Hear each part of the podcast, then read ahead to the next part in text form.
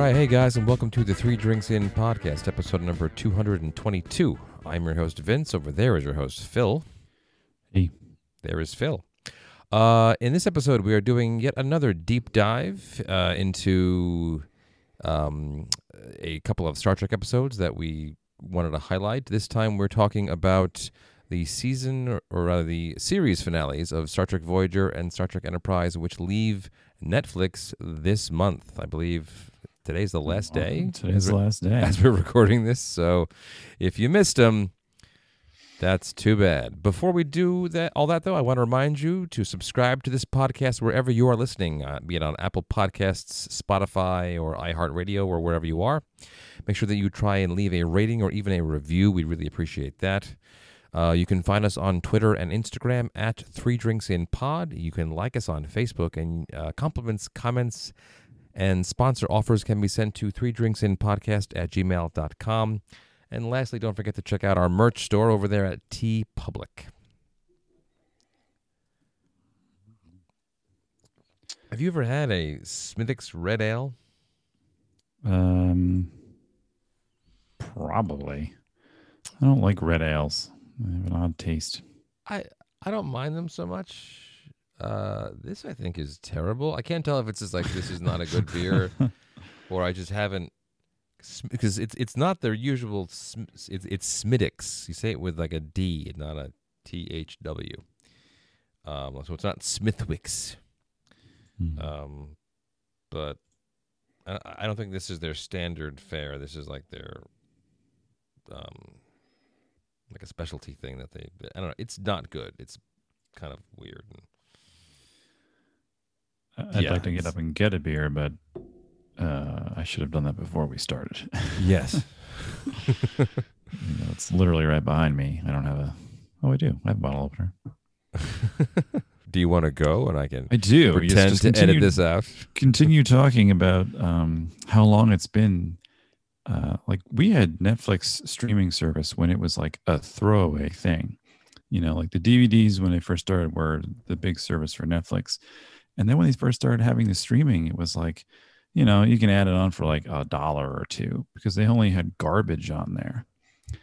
And Star Trek. Star Yeah. Trek's been on the streaming service forever. So when we found out that they were taking it away, I was like, oh my God, it's been like 15 years or something. It's been a long, long time. Yeah. Well, you you you you- you go ahead and I'll just keep keep talking about uh, Netflix. Um, but uh, see see see, see what's funny now is that like Phil's stepped away from the computer and has no idea what I'm saying, and um, if he actually listens to the podcast later, he'll be surprised, you know, that like I'm you know just kind of rambling on about whatever. Um, but I won't do that. I won't. Say, I won't say any, anything mean. But I will say that uh, yeah, Netflix first came to my attention when um, someone said to me, "Hey, you know they have this service where you can rent DVDs in the mail," and I was like, "DVDs in the mail? That's impossible." And turns out like no, it did, and it was a pretty slick service. They sent you a package. Um, that had like a cover that you would you know you would use it to open up the the the, the little envelope and inside was already like a ready to go pre postaged and and self addressed envelope that you, that you, you would later you know you'd watch your vid- your video you would put the DVD back in the little sleeve you'd send it back and Bob's your uncle. That was it. It was really straightforward. Um and that's when I was like oh my god they have Star Trek on DVD like and I hadn't seen that show since it went off the air. And like I remember Phil's back now by the way. Um Hey, yeah, they can't see you wave. Um, sorry, right, they can't. but I remember when when when we were younger and we were like renting movies on VHS, and Dad was like, "Well, in my day, you know, you'd have to wait till it came on TV." 48 years after seeing it in the movie theater and that was essentially true for television shows like you could get movies at Blockbuster on VHS. That was a very big industry. Was just, but like, there were no VHS box sets of Star Trek, as far as I know. I mean, maybe they were, but like, Well, it wasn't until DVDs became a thing. You could really like mail a a DVD, and you know it was a thing that would re- it would hold up reasonably well to being tossed around in the mail, whereas a, a VHS tape would not. Right. Yeah. Um, I mean, well, there's a couple things there. I, I mean, our father grew up in a generation where it was unheard of that you would watch something more than once. Like he did not understand this concept. He's like, "Why would you watch it again?" I'm looking at him like, "Why wouldn't you watch it again?" It's I enjoyed it, and like he just didn't. He couldn't grasp that concept. Um, when the DVDs were were easy to mail, you put them in little slips. They required no packaging. I, I was stunned to learn how many people were like not sending back what they want, what they were supposed to, and Netflix didn't care. Like Really? if you got a movie that you really wanted and you wanted to keep it, you'd stick some other stupid disc in there and mail that back instead. And like so many people got away with that. And me on the honor system, like, oh, I sent it back right away. Was Well, people are jerks. like, yeah, it's like you know people who ruin the LL Bean return policy. Like this is why we can't have nice things. That I think You about that a lot because not only is the LL bean return policy not as good as it was, but it is a shell of its former self. Yeah. For, the, for those of you who you don't know, LL Bean would take back literally anything that you'd bought from them, so long as it wasn't working the way that it was. And even like you know, if it was just old, they'd take stuff back. It wasn't even like they didn't care that much. But then people re- began to really abuse that, and like they, you know, they'd show up with like a, you know, a, a winter coat they bought at a yard sale, and then exchange it for a brand new four hundred dollar parka. And like, I kind of see their point, but you also like, you you you kind of shorten you you kind of sell your brand short by basically saying we no longer stand by this because you're all a bunch of jerks. And I'm like, ah, that's weird. Anyway, small digression. But but I used to remember I was in college and like they started showing repeats of Star Trek, and I would tape it on Spike Spike TV on cassette. Spike. you know and i like you can change the setting where you get lower quality tape but you can get more of it like you can stretch the two hour limit to like four hours but the mm-hmm. quality is not as good so i'd have like tons of episodes it was the only way to have it it was the only way Yeah, you just couldn't watch this any other way. And then, and then, yeah, like the streaming thing came out, and it was like a bunch of movies that just last week they had done on Mystery Science Theater. Like it was, they, they, these were all Yeah. truly terrible. if you wanted to watch baby geniuses too you could Know, or the Cool Surface starring Teri Hatcher was there, and like that was it. And then all of a sudden there was Star Trek, and that was there. star Like, trek? oh, we'll just watch all of this then. yeah. And um, sweet deal. Yeah, it worked out really well, and now Paramount's doing its thing, and so rather than you know having one cable service provide you with all the en- the entertainment at one place, and a couple of niche things like Netflix mailing you things that you haven't seen in ten years, we now everyone has you know, I mean, at, at some point, like I pay two hundred bucks a month to to Verizon, it's going to be about that much just to get all my TV shows at the end of the day between HBO Max and Netflix and uh, Apple TV and Paramount and it just goes Yeah. on. it's awful Yeah. because like once I found out they were taking Star Trek off, I was like, I mean, I've seen it enough in my life that I probably don't need to watch it. Yeah. So, but it's, it's just it was it was just something to have. It's like when people watch The Office and they just streamed it even though they weren't paying attention. Yeah, it was just kind of background, but it was like sort of comforting, but- and which is, I don't know if that's pathetic or not, but like it's just, I mean, it's it, it's how I got through the early bits of the pandemic for sure. Like Yeah, back when for things sure. were scary, and I'm like, hmm, I could watch the news, or I could watch Star Trek for the 400th time, or YouTube, you know, things about cars or whatever. Like it, these are things I use to cope. Is that good? I, I, I don't know. Probably. I mean, I, I read a lot less now, so like that's probably not good. But No, that's bad. I should do more That's a reading. bad thing. Yeah.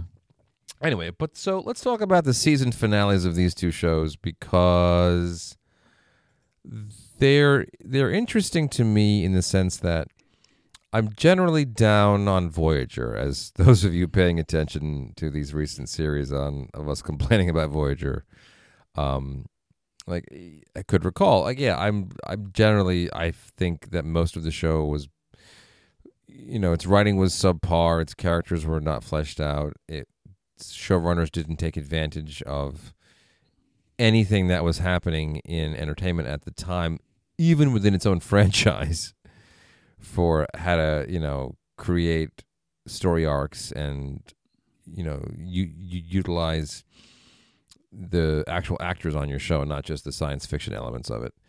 And so, like, it was kind of a missed opportunity for the most part. Um, uh, Voyager was, but I kind of felt that they did about as good a job as they could have done in a sort of interesting way with their series finale. I think that, you know, Next Generation's finale is the best one that they've ever done because it was again it was unique. It involved time travel of all things, and you know it it, it did, did did a lot of sort of summative type work without you know making it a clip show kind of a thing. It's about as good as you could hope it to be, where you kind of summarize the characters, and that was even less of a um, episodic show than Voyager was. Um, and then there's Enterprise, which was, you know, it began sort of the same way that all Star Trek shows begin. Rocky, the first two years weren't that great. There were a couple of gems in there that I really enjoy, but things didn't get kicked into high gear until they got threatened to be canceled. And th- their fourth season was, I, I feel like, a triumph compared to where they started. And I felt that had they been along five years earlier, they would have been picked up for a fifth season, and the show would have gotten the typical seven year run that a Star Trek show was getting at that point. But I think the landscape was changing, and nobody was willing to dump money into a show like that that was going to do pretty well in syndication, but who knows? And um, they were just they were just missed the boat on that, and um, but their fourth season was great, and they were on a really great tra- trajectory. And they took a dump in the bed like I have never seen. And so I figured eh, let's let's talk about how these two shows ended since they're no longer you know available to watch. So, um, Um, all right. so what did you think of the finale of Voyager? Uh, I I'm not as hard on Voyager as other people are for some reason. Did I did I cut you off? Did you want to say, say something else to, to to what I said? By the way, no. You said a lot. I usually do. Um, no, no, it was. I think Voyager took what the next generation was, and they they they made it for a you know a late '90s TV show. The next generation is slow and often dull, and the special effects are horrendously terrible. And once you kind of know what's going on in the episode, they're hard to rewatch. I think Voyager took a lot of that stuff and just amped it up a little bit. The action was better. The special effects were a little bit better, you know. You can take certain concepts and stretch them out because you don't have Gene Roddenberry holding you back and be like, that's not based on science. Like Voyager was the king of being like, the blobbity blobbity machine isn't working. Like, oh, we need the blobbity fuel. And like, you know, and then you're off to the races or whatever. I, I think Voyager doesn't get the credit that it sometimes deserves. I'm not saying it's perfect. It's you know, the characterization was terrible, and the, the serialization that they ignored really hurt them. They just did the episodic format. Um, but it, you know, it was, and, and the writers have said themselves, like for a lot of people, Voyager was their Star Trek. You know, like not Deep Space Nine, not the Next Generation. People grew up on on Voyager as that being their Star Trek, so they have a lot of affinity for it. Um, I think their their finale was fine. I, I like what they also had time travel in it, and it was kind of this clunky.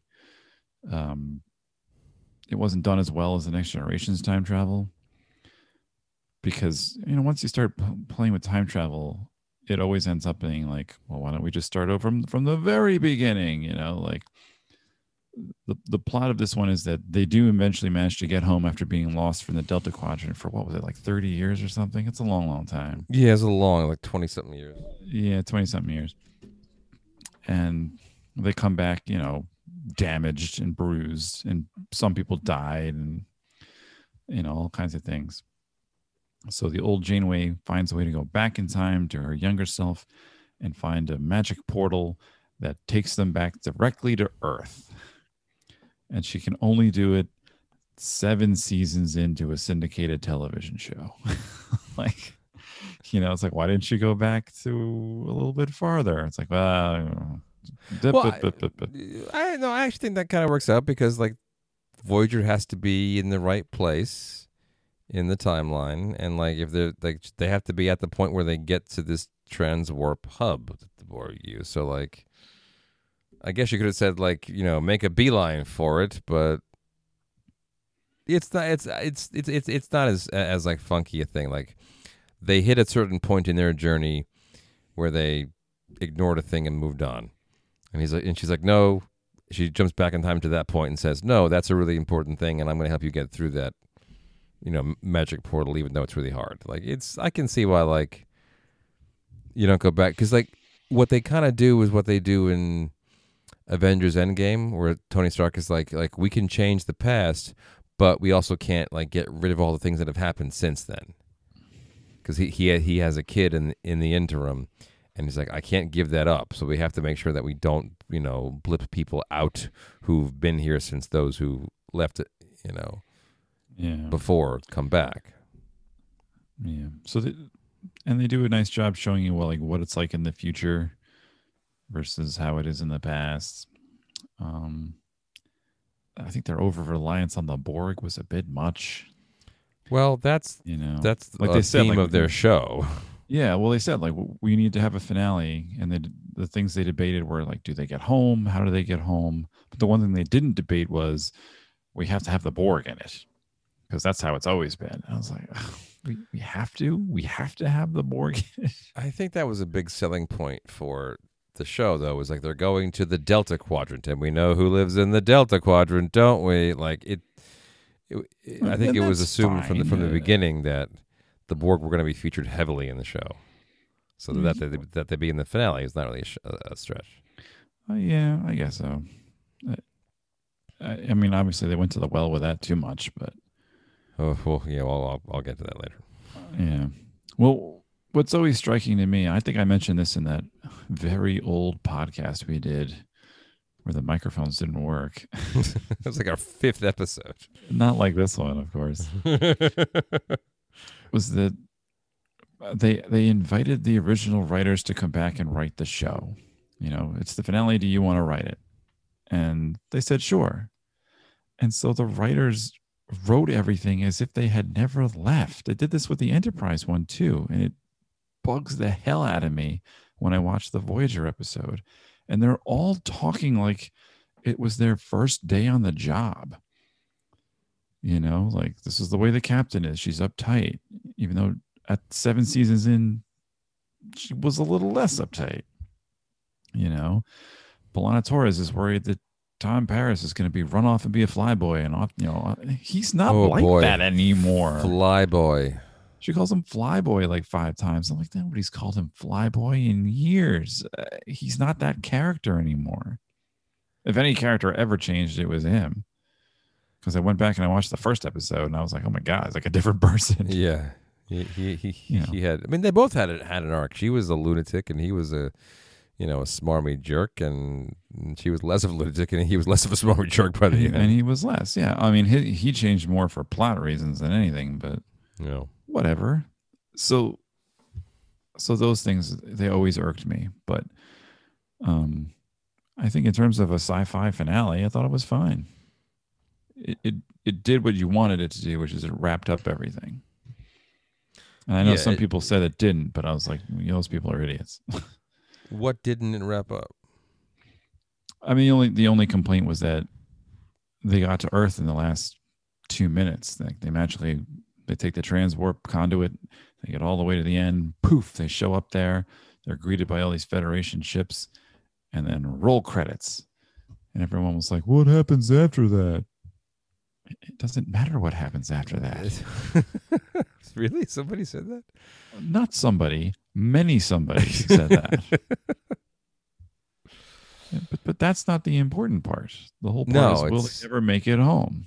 No, it's not the important part. And like, what exactly, like, like mission debriefing? Like, what exactly is it that you think? What kind of scintillating, you know, like Harry Kim's reu- reunion with his mom? It's like, you know, at the end of certain things, you know, like eh, they don't do it a lot, but they've done it before. Like there was episodes of Enterprise and Next Generation where like they they go through like a traumatic experience and then they have a follow up. Like Family is the best example of this. After Picard's Borg experience, where he gets transformed into, into Locutus, he goes back to his home village and has this like gut wrenching experience with his brother, and it's just like it's like it's really really good acting in that in that episode. But like you need that kind of closure because you then have to move on and explain how you move on from some kind of a trauma like that. The trauma of being in the Delta Quadrant for seven years is so elongated that to try to wrap all of that up is another, you know, another five years of like therapy sessions and, you know, seven of nine meeting long lost, you know, great uncles or whatever. Like it's just Yeah. there's nothing dramatic and interesting about it. Their reintegration into society, especially because they didn't really seem to leave it. Like they held down the fort pretty well. If they had been like the crew of the Equinox, and you know, like that's an awkward reunion when they we, we murdered a bunch of aliens to, to make it back to Earth. Here we are, and like now they're outcasts from the from the culture that they were trying to get back to because they had to degrade themselves in order to do it.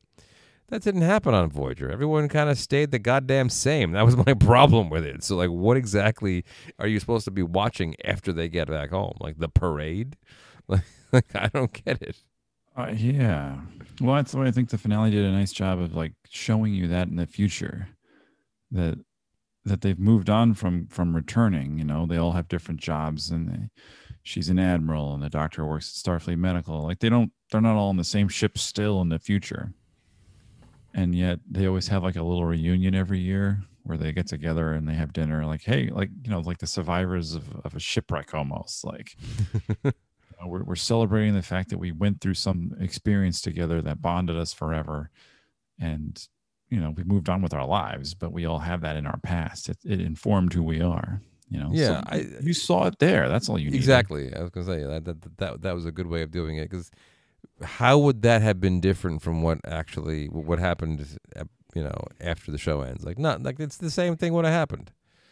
Mhm. You know, I uh, I did happen to think it was funny that like every Klingon who has a prominent role in a Star Trek show always has to go on and become like the ambassador to the Klingon Empire at some point, which I thought like that same thing happened to Worf and that was hysterical. And then like B'Elanna Torres, like, and she wanted nothing to do with the Klingons, and all of a sudden she's like engaged with with, her with daughter is engaged like, yeah, which which which makes some sense because she's a Starfleet officer. She's at at that point she's in Starfleet now too, and you know has something to do, and because she's Klingon, she the- theoretically has some kind of an in with that. But she's totally being used by Janeway too, which I thought was kind of hilarious. So, but um, but yeah, no, I think it it it hits all the notes that you needed to hit, you know, and it's always fun to get cool future stuff and like the kind of things I wish that they would do in Star Trek is usually what you get in the future episodes. You know, new technology. Like I liked the idea that the ships would have like armor that would simply like materialize out of nowhere and make them impervious to Borg weapons. I like you know stepping outside the box and thinking about what kind of technology we don't see. You know, but that we could see like it's like one of the things about discovery and uh, I, I didn't like is that like their big thing was nothing because they all went back in time and made it look different like there was no tech technological thing that was supposed to be um yeah, because because you're going back in time, you don't have any kind of forward thinking. You just have to reimagine the old stuff.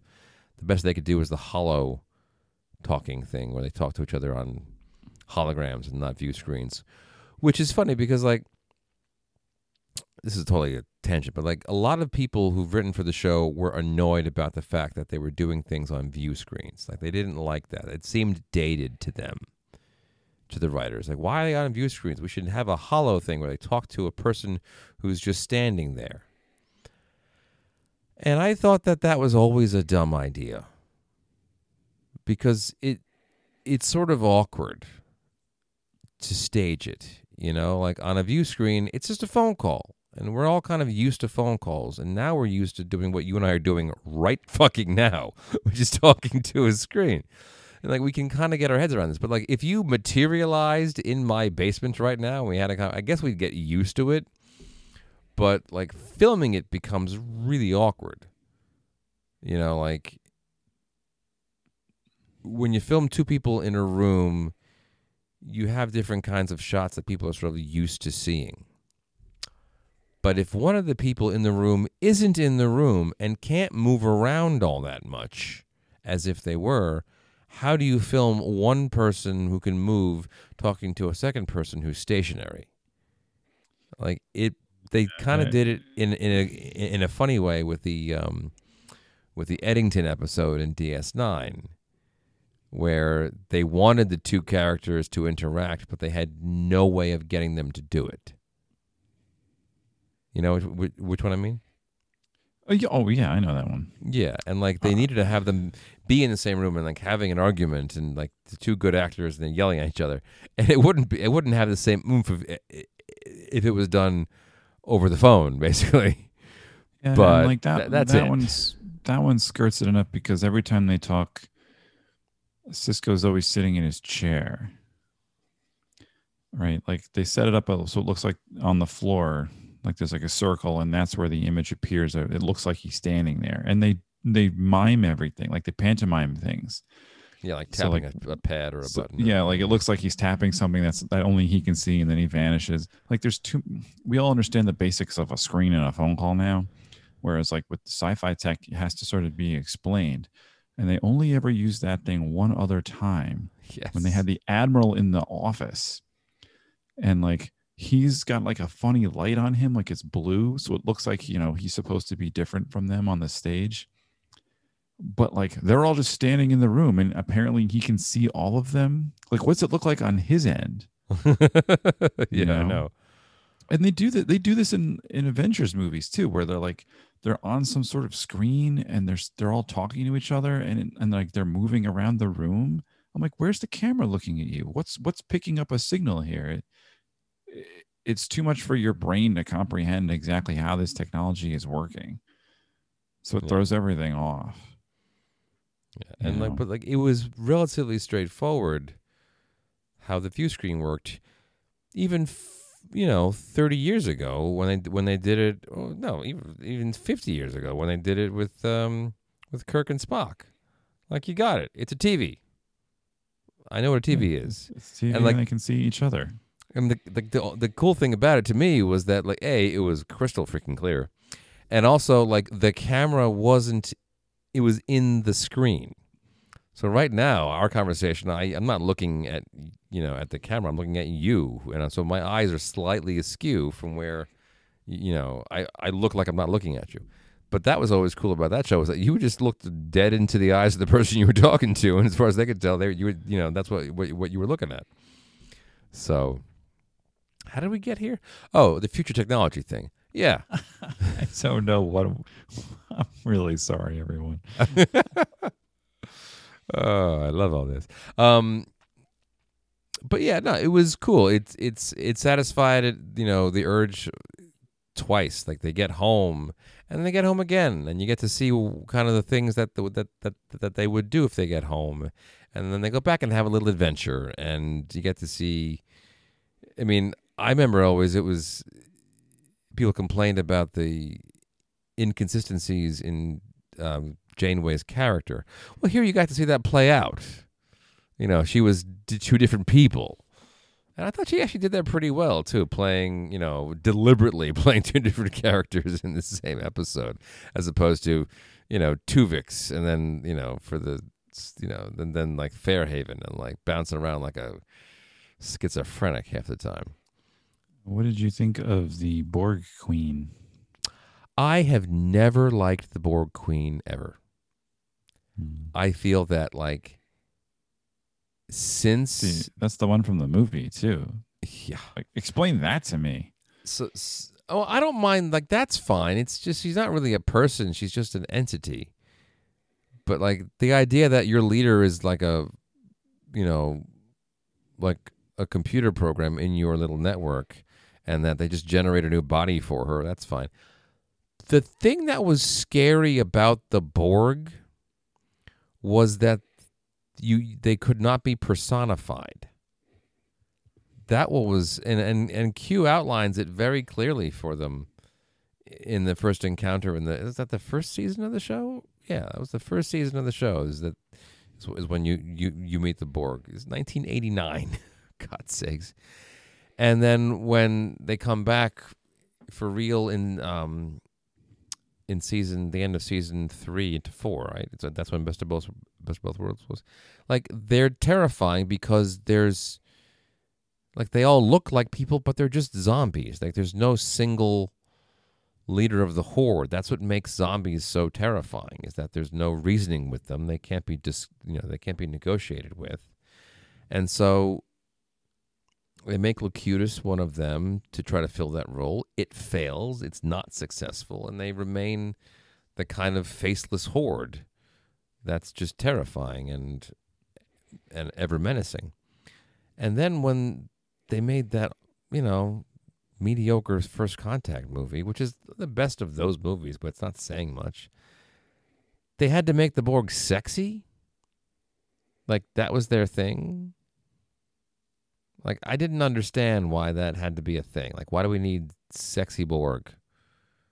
It it it it neuters them because it, it gives them a personality that is fragile and sort of whiny and you know it's not it's not scary you know she's i don't know it's just the the whole concept to me flies in the face of what you've created and you do it for a movie and then you continue to do it like i if they had done it for the movie and then we never saw the queen again and we got a line somewhere like oh we tried that queen thing and it didn't work out because it wasn't like you know there was an i instead of a we and I don't know. What made Seven of Nine interesting is that she thought of herself as being part of a collective, even though she wasn't anymore.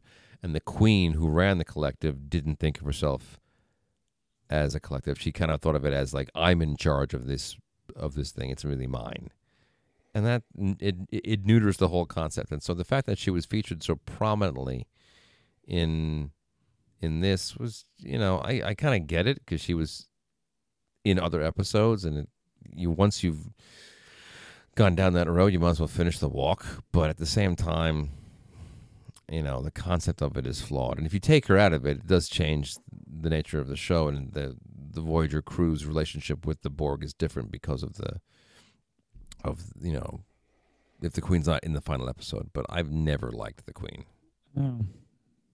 Opposite feelings.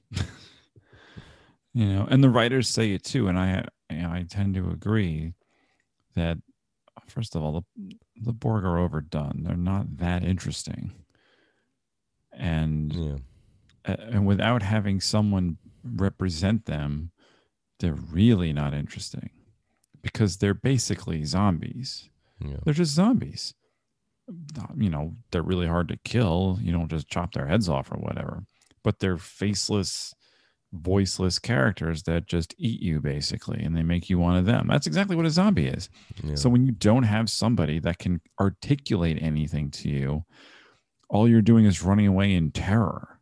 And that gets old quick. I mean, I don't know how they made 11 seasons of The Walking Dead. You know, there's no king zombie that sits there and explains their motivations. You know, you you need that. So like in the first season of Next Generation or whenever you first meet them, you know, Q is explaining everything to the to the Enterprise, and then when they kidnap Picard, he explains everything. This is what I'm doing. I'm here to assimilate you. We're here to make you serve us. And then so when you see them, and if they don't have that, your only thought is, oh, these guys again. Like, and we just have to get away. There's, you know, the motivations that they have for all the, the zombie episodes with the with the Borg. You need some sort of context. I'm I- I'm not saying she was a great character for that because she, you know, making her a sexy looking thing was an odd choice. You could have just made like a big supercomputer that could talk. You know, like what if they're always talking about this collective, this hive mind? What if there was like a big mainframe or something, something really alien looking? Yeah. Could have done it that way, and then like every time they plug in, they get visions of the mainframe explaining something. You know you need some sort of plot deliverance. You know, Yeah, you no, you definitely do. You need more. I mean, I think that the fact that they're used too much is also a problem. I mean, I mean, you need that for sure if you're making a movie, which is why you should never make Star Trek movies. You should just you should you, should, you shouldn't do it because like the the need to do what they did in First Contact is going to be strong. We need to have a character speak for this race to articulate the plot and move it along so we know what's happening. Um and so what what should we do? Ah, let's make it a lady. So Picard will have someone, you know, lock eyes with. I have no idea. Um and you're right. There's there, there's a more interesting way to do that. They just didn't want to get that creative with it, and they were kind of hamstrung by the fact that they had made the movie with with Alice Krige, and you know they they really wanted to keep that up. But I am Yeah. also of the I'm also of the uh, uh, of the opinion that I think Q describes them as like the weather, like they're like the storm. They're like you know some, someone I think describes them like the, it's not something No. that you can argue with. that was the guy. Uh, he's at the end of season Oh. four. Yeah, He tries to kidnap them. Like his species finally lost to the Borg after like centuries of fighting them. And he says something like, "You just sort of avoid them," you know, yeah. which is a terrible analogy because they're not like that. No, they're not exactly. But like it, if you don't have a central figure speaking for the collective, then I think what you need to do is one of two things, or both of these things: use them more sparingly. Okay, make them more terrifying by just simply not having them show up quite so much. Or you know, you don't show what the Borg are, are, doing. You show people trying to figure out what the Borg are doing, and you show like you know, like if if they're happening, you know, try try to imagine like actually the Queen doesn't feature in the Species eight four seven two episodes, right? nope. Okay, so that's when you get Seven of Nine speaking for them. But even up to, up to the point when you meet Seven of Nine, it's just like it's up to the crew to kind of figure out how to interact with this thing that doesn't have a central hierarchy, like or a a a hierarchy like the humans, so that they can interact with. it. it's it becomes like a cultural di- like problem, like a language barrier. Like how do you talk to this thing, which is really one thing, even though you're interacting with it on a comparatively minute scale. Like there are ways to make interactions with the Borg and trying to figure out what the Borg are up to kind of more interesting without having a person explaining to you what they're doing all the time. Like there's a, there's ways to add mystery to the experience by removing that voice of this is what the Borg are up to you know? And the the introduction of seven of nine was a way to do that. She was she became the voice. She she actually spoke whereas the rest of them don't speak. But um yeah so like the queen has to be in the last episode i get it but the queen never had to be there at all so you know it's it, it it's kind of like i always roll my eyes where it gets like super like moody green lighting and she's covered in Vaseline and she's sweating. I'm like, why is this lady so shiny? Like, it of it really makes any sense to me. So yeah, that's my thought. but the poor queen. I, I said, "How's your meat?" Because I was really just like, I was going to ask you if you thought it was interesting that they put back um, Alice, what's her name? Craig. Krige.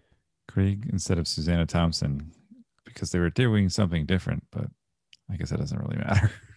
now that you've answered that question.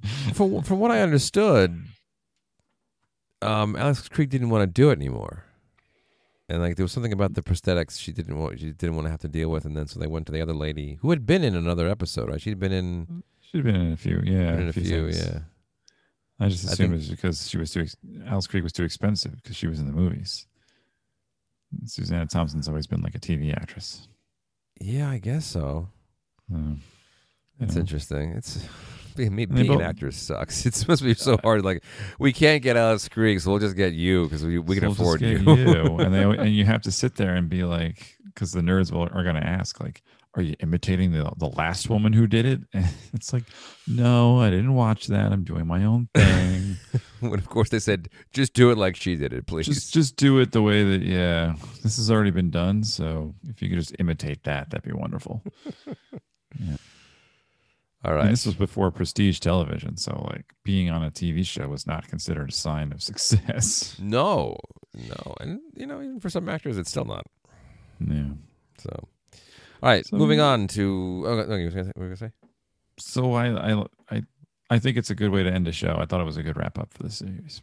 Yeah, I wouldn't say they hit it out of the park, but you know, You know, I've seen I've seen worse finales. So Sure, it, it was it was a solid double. You know, like it was Yeah. it was a frozen rope to to left center. Um. All right. so the next one. Yes, Enterprise. So they they invited the original writers to come back for this one too. Was that how this one was like? I meant to reread yeah. the sections of, of that oral history. Brannon, before I- Brannon Braga wrote this one instead of Manny Coto and everything. Right. And it was also awful. It was an awful finale. I, yeah, I um, it was easily the worst finale of the of the four of them. Like unque- I mean, I think you know. I think that as far as finales, it's sort of, it's sort of hard to put DS9 in kind of the same thing because like DS9's finale was a finale, but it was also the finale of like a little mini movie that was shot in the second half of season seven of that show. Like that show's like I think seven episodes just barreling towards the conclusion. So DS9's finale was definitely, you know, it had a lot going on. It was two hours long. It, you know, did a lot of wrap up of both the story and the characters, and you know, there was, but it was kind of different in the sense that like it doesn't come out of nowhere. Like Voyager's plodding along, and then they just find out they're going home one day, and then, you know, Picard is you know time traveling for no reason one day randomly. Like they're just there's not any rhyme or reason to what's going on with them. It just sort of happens. Um, but with DS9, it's the conclusion of a very, very long story. Um, Enterprises was so bad that I kind of like, you know, it, it- to rank it e- even number fourth. It seems like I think we should rank it as like number seven, even though there's nothing in four, five, and six. Like it's so terrible. And watching it again just the other day, and I was so there's a list of things that are wrong with it. Now, for those of you who have no idea what we're talking about, the season fin- series finale of Enterprise doesn't take place in the time that you think it does. It actually takes place on the Enterprise D with Riker and Troi, and it's it's smack dab in the middle of the TNG episode Pegasus, where Riker is sta- is faced with a personal dilemma as to how to act when his old captain, now an admiral, shows up and tells him that he's about to continue doing something illegal and dangerous he was doing 10 years earlier when Riker was an ensign. and it's a, Riker has to decide: do I come clean about what happened ten years ago and tell Picard, or do I keep it to myself because it's my duty because he's the admiral and I'm only the commander?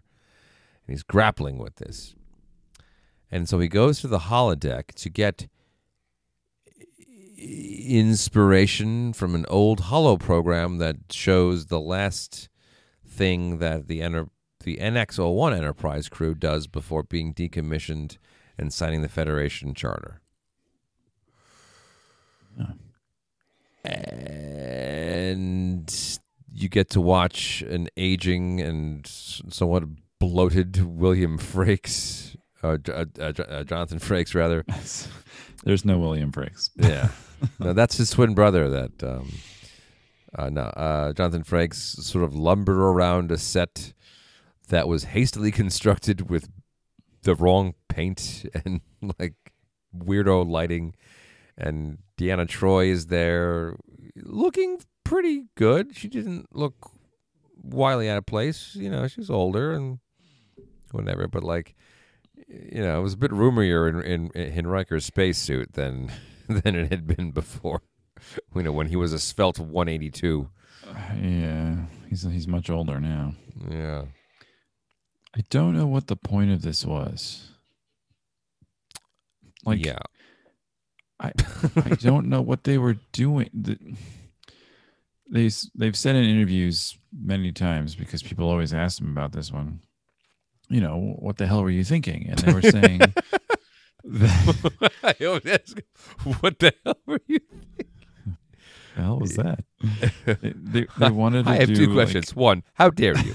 How dare you? yes, I have a question. How dare you? Like, what were you know? What were you thinking? They said we wanted to do um one. It was the last one. It had been canceled, and there was no guarantee there would ever be more Star Trek anytime soon. And to be fair, we've only gotten garbage since. So they said we wanted to do one last really great episode for the fans about the end of Star Trek, not just Enterprise. And I still don't know what the hell they were thinking because I don't see where that comes through in this episode. No, Just because it featured Riker. And he said and he and he said in interviews like I took the job because they would have gotten someone to do it. He said like I didn't want to do it. It wasn't my show. And they were like, "Look, we're we need someone from the Enterprise on here." So he goes, "Yeah, it's a paycheck. All right, I'll do it." Can I care. mean, he, and he's been involved with the franchise for years. He's been directing for Paramount and for a long time. He's not like, isn't like he's been at home like working on his wood whittling. He's, I mean, he's been a uh, working Yeah. director in, in in Hollywood for thirty years now. So so I'm not sure what the point of of telling this story was. You know, how does this relate to the crew that we've been watching the last four years? Well, how does it relate to anything? I mean, that was my, what what really hit home to me the last time I watched it was like, and I guess I had thought of this before, I just really hadn't articulated it in a while. But Riker is faced with an honest to God ethical dilemma. Do I, you know, do the right thing or do I follow orders? it's a very common sort of thing in a military show, which is what Star Trek is none of that happens in the scenes with the people on the old Enterprise. There is no similar corresponding parallel dilemma that anybody on Archer's crew has to face that would give him insight. Because she keeps saying like you know go watch this and you know Troi says it's it's going to help you figure out what to do even though at the, at the at the time she has no idea what his problem is. He's just saying I'm stuck and I have to make a decision and it's going to be hard.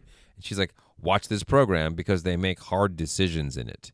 And they don't. They make make decisions very easily I think the decision is supposed because like I watched it again looking for one. I think it's supposed to be at the end. Right when those aliens beam on the ship and they corner the captain and the commander and they say take us to the whatever and he goes i'll you know commander trips or tucker says i'll do it i'll do it i will take you there and archer tells him not to and then he and like they're only having this split decision because there's guns pointed at them and he goes you know knock the captain out and i'll take you anywhere you want to go and that's what they do. And then he takes him to a corridor where he causes an explosion and kills himself to, to destroy them. So, like, is that what it's supposed to be? Because even that is not. That's not like following orders. That's like two best friends stuck in a in a really bad situation. The other one's trying to save one. But that's that's very different from being given a military order No, it's keep, your, completely to keep your mouth shut. So like, no, like a spur of the moment decision made at gunpoint is not the same thing right. So I was as like, what Riker has to deal with. Not to mention, it's kind of a side note, but like the whole time you're watching this show for four years, Trip is a pretty clever guy. And oh well, that's a whole other thing. Yeah, I mean, Yeah, like, the this sort of- whole situation is so contrived. It made no sense. So contrived. And I hated it. Like it mean- literally didn't make sense. Yeah, he and and, and he, you really get the sense that he sacrifices himself for nothing because the the whole point could have been made, even if he doesn't die.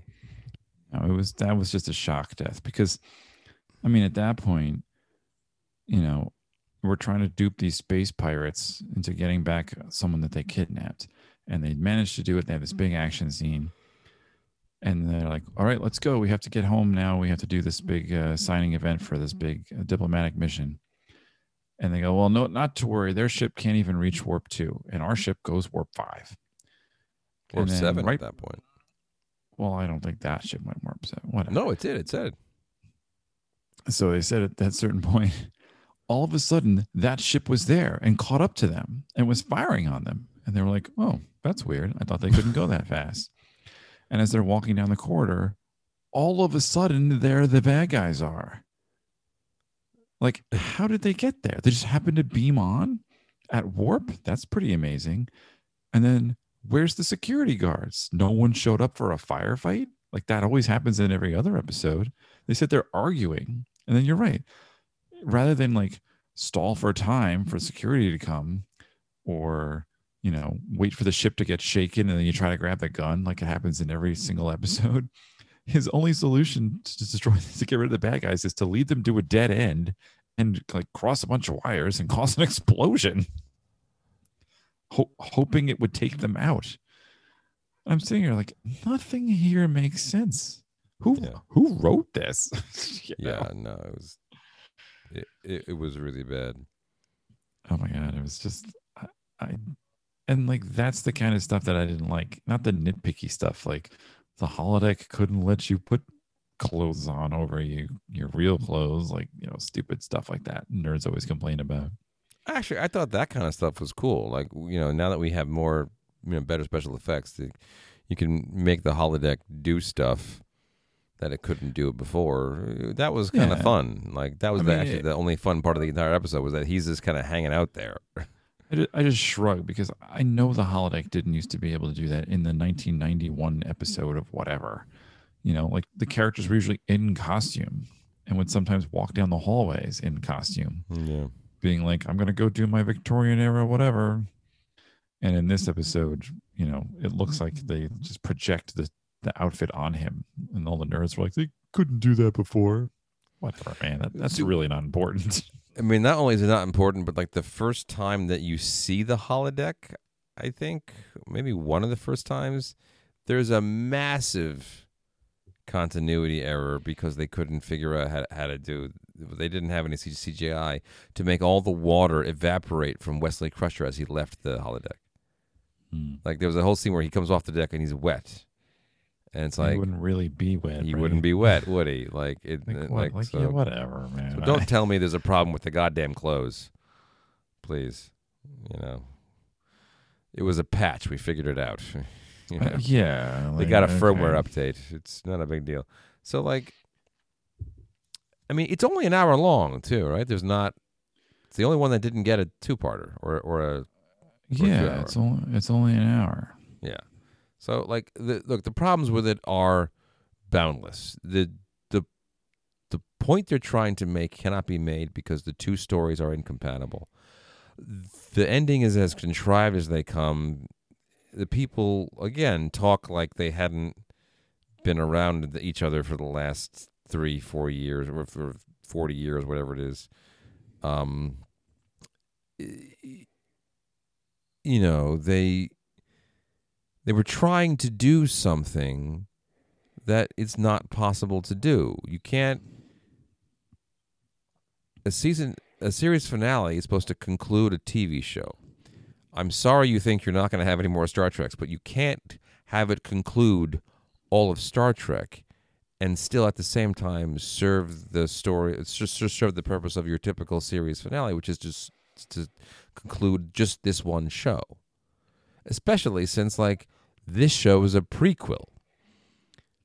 So it'd be one thing if you tried to look back upon the last, in our case, you know, at, at that point, 40 years of television, at their point, 200 years of futuristic history, and kind of say, oh boy, it's been a hell of a ride, hasn't it, pal? Like, you know, like, okay, fine, I can kind of see that. But you can't do that because it's in the past. Sorry. And you really can't do it in 43 minutes. It's just not possible. So, I mean, talking about the dog that caught the car, what, what do you think? You can't possibly eat that car. It's insane. So, I, yeah, it's just. no, what are you going to do? so, like, I, yeah, I don't. I, I, I, it's not. I don't think it's possible to have done what they wanted to do. I mean, the closest you would ever come to something like that, you know, a real, honest to God, like love letter to a franchise, is the trouble with tribbles. Like if you had to do an episode that really kind of looped in a sense of of of history for for the franchise, it's that episode. Because you have two storylines that run concurrently that only interact in cute funny ways and you know both are you know wrapped up and you know allowed to kind of hold their old hold their own integrity. And this doesn't let that happen to either story.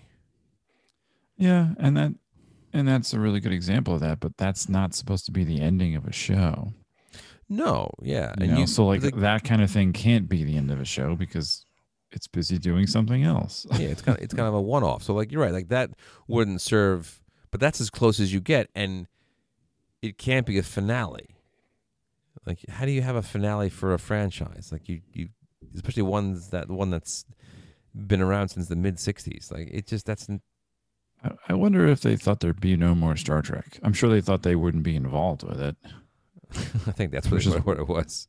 You know, which is something that they would say a lot in interviews. They were like, "Oh, I'm done. I'm burned out. I don't want to do this anymore," and then they'd still show up anyway. And and none of those people are involved in all these new Star Treks, which is obvious because they're so awful. I mean, I think there's an argument to be made because I've been making it at the top of at the top of my lungs whenever asked that we haven't gotten any new Star Treks. We have well, gotten wrong about that. But no, I, I, I honestly God, so. I, I honestly God think that like you know, there's style and there's stylization. Style is something that is complex and deeply rooted and much harder to define.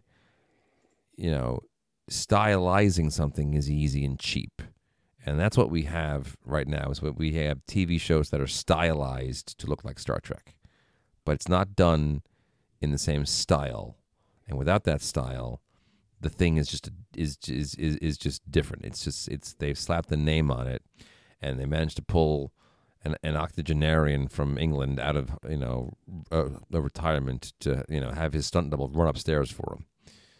Like, so I think there's a reasonable case to make that like they knew that the kinds of TV shows they'd been making since 1989 weren't going to be made anymore. That's why the show was being canceled after four seasons. That's why we didn't get the patience of a seven year run to really let the characters breathe and stretch and bring new ones on, make Shran a part of the crew, do all the things that they kind of thought they were going to get to do. And so I can kind of see why why they felt that that was going to be the end because they're not making shows like that anymore. They're making something called Star Trek but it doesn't really resemble this in the least. And so I I I kind of share now they're you know retrospectively they're wary about the nature of television and the fact that like Star Trek is slow and it takes time, and with the amount of content being required now, there's no time for it anymore, and so you can't really make the kind of shows that they were making back then. That said, you, you they bit off more than they can chew in trying to say sayonara to an entire, um, you know, franchise, u- utilizing one kind of obscure episode of Next Generation, and and a weirdo story with these actors. Yeah. No, I, I don't know what they were thinking. I can still remember all the nerds being like, "We didn't even get to see Archer give his speech." Like, oh my god, People people that. don't understand how television works. We've gotten enough talking out of Scott Bakula. Like Scott Bakula never shut up the entire series. He gave a real the the two episodes before this finale are are the one where they fight uh, RoboCop, you know, up on the moon.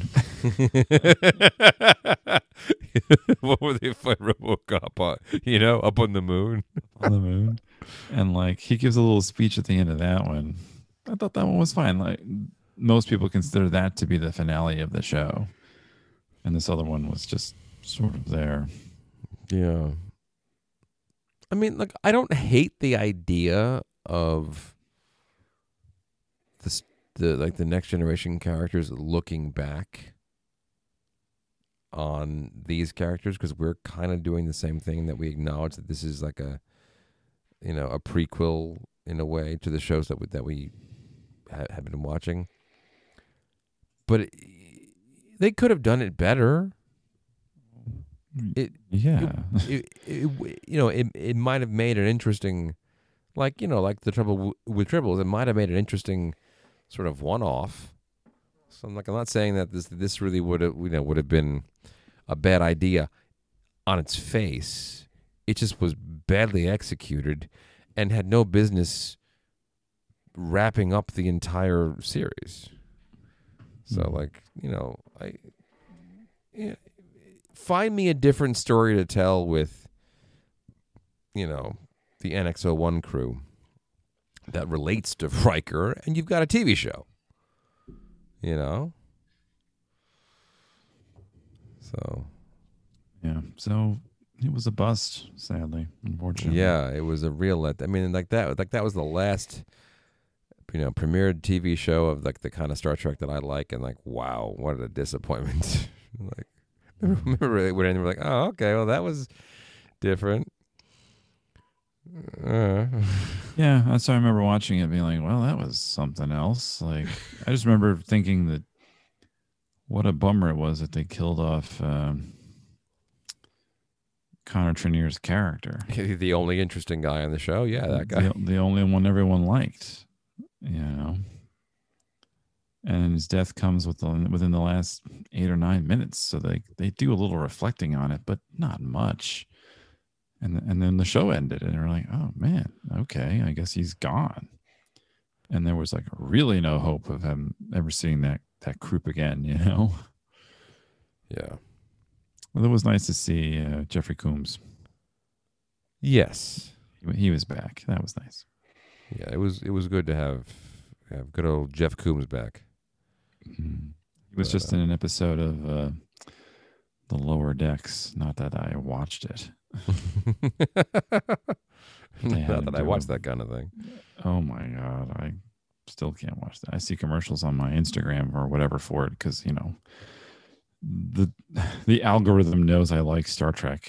just like stop pushing your garbage on me. I'm not gonna watch this show. Yeah, and like, so I like, I I follow like this the Star Trek Twitter account, and you know they they oftentimes just retweet stuff, and I really. I don't know. I'm trying to have more patience for people who like things that are garbage. Because perspective is a very powerful thing. I remember uh, talking to my brother-in-law, who's you know is a good deal young, younger than me, about how much he likes like the Star Wars prequels. And I kind of looked at him I'm like, "Wait, what did you just say?" Like it didn't like it. It was like the Yahoo series about festival. Mein Kampf? yeah, we're better. What did you just say about Mein Kampf? about Mein Um, So, but like you know, this is the Star Trek that. Sorry, the, sorry, the Star Wars that he grew up with. Like he was a little kid when those movies came out, and they were designed for little kids to watch. So, like, I'm not surprised that he looks back on them with sort of positivity because that's what he was used to. You know, that's that's what you know. That, that was his his his his his his entry point, and you know, for some people, like what you like at 15 is sort of what you like for the rest of your life. Your music tastes don't radically change after that. Your tastes in movies and TV shows kind of remain within a certain thing, you know, a certain sort of you know wheelhouse. So maybe there are people who are genuinely excited about the the lower decks and about the new seasons of Discovery or Picard or whatever else it is. I I do have a hard time with older people who like not who are like around my age and a bit younger being still like super excited for all of this garbage. Like I, I kind of go like I can't relate to you at all. I have no idea where you're where you're coming from because if you just like it because it says Star Trek, then that's nice. But it's just not how I how we approach all this. And like I in, in talking to people about our relationship with this TV show and how we talk about it on this podcast all the time, I I kind of don't I never feel like I'm defending us enough. I go, no, we're not the weirdos that like everything just because it says this. We actually have standards, and we we have found within this television program a lot of interesting, you know, writing and acting, and you know, storytelling that we really think is unusual and rare. And then people come around and say like this schlocky thing is great because it's got cartoons and weirdness and like jokes and it's Star Trek because of the symbols. I'm like, uh, but it's not. it's just junk. Yeah, well, that's when you realize that people are not looking at it the same way you are. And so you see, it's like there's like this disconnect in this shock. Like, oh, wait, you, you, what? You're looking at that? You know, it's like when you look at a, a beautiful sculpture and the other people are like, huh, naked lady. And you're like, wait, what? No, that's not what we're supposed to, we're looking at the artistry of this or something, you know, like it just, it's like a shock to your system. So Yeah. when we And went we- to the to the uh, convention, and there were some people asking really stupid questions, and you're like, "What are you doing, man?" well, like I mean that, but see that that part I am not surprised by because that's been like a running joke about these conventions for years. You know, Shatner had that great SNL skit where he, you know, he comes on and he somebody asks him, you know, in season two, episode five, you know, this when when that happens with this, how did you know? To you know, cut the warp engines and go to impulse power at that exact moment, and he's like, get a life. Like, what is the matter with you, people? Like, he totally just berates them for five, and it's so funny because it's that's the kind of questions that like. And I, I can't recall. We went to a you know a, a, it was a, a live podcast with Armin Shimerman and Ethan Phillips. I don't think there were too many of those questions. There might No, have been. there was one, there was one or two. There was one. Yeah, I mean there was a lot. there was a, a couple of good questions. One of them was my question. I was all set to get up there and ask a question, and some guy beat me to it. Like, you know, which was, did you have any influence over the character's writing? And the answer was no, not no, not at all. Yeah. But um, you know, like those are the questions that we were interested in, and, and they did get asked. And I, I don't think there was too many weirdo questions. There was one proposal I remember that was hysterical because that Mhm. did not work out the way that guy thought it was going to. Ooh, that was that was tough. But um, but like even like the bizarre questions about the the flotsam and jetsam of the uh, of the show, you expect that at a convention. What I don't expect is people to look at things that are by all objective metrics that I can discern just not well made. They don't they're not good. And look at it and like just be thrilled that it's Star Trek. Like that's sort of like their only bar to measure these things against is that it's Star Trek. Are, are aren't you guys excited for the new Discovery, for the new Picard? Like no, I'm not. And I just can't understand your enthusiasm for it. But these kids today with the clothes and the hair. So So, all right. Well, no more wasn't good. Enterprise unless you want to get Paramount Plus. Then you can watch it there. Well, don't worry. I still have the DVDs. Physical media. Holy cow. It's like, let me- yeah, it just takes you know four minutes every time I want to switch to a different episode. You gotta find it. Like, where is it now? yeah, like which disc is it on? Yeah. Honey, have you seen disc four? Mhm. It's all scratched. That was always the worst when it was like and it didn't happen much. But like when you get like a disc from Netflix and like it had been through the ringer and Yeah. you're like, Oh, it's not gonna it's not gonna play. It's just gonna it's gonna stop every time it does mm-hmm. that. Yeah, that was always disappointing. But if you guys out there have any thoughts about the end of these shows and why I might be wrong, about you being wrong, about Discovery and Picard, then you should let us know on Twitter or Instagram. We are at Three Drinks in Pod. Uh, you can find us on Facebook. You can email us at three drinks in podcast at gmail.com. Don't forget to subscribe wherever you listen. Leave us ratings and reviews. Check out this, the store on TeePublic for all your merchandising needs. And I think that's everything. Uh, yeah, I think that's all. Okay. As always, please drink responsibly, and we'll talk to you all next time. Take care. Bye.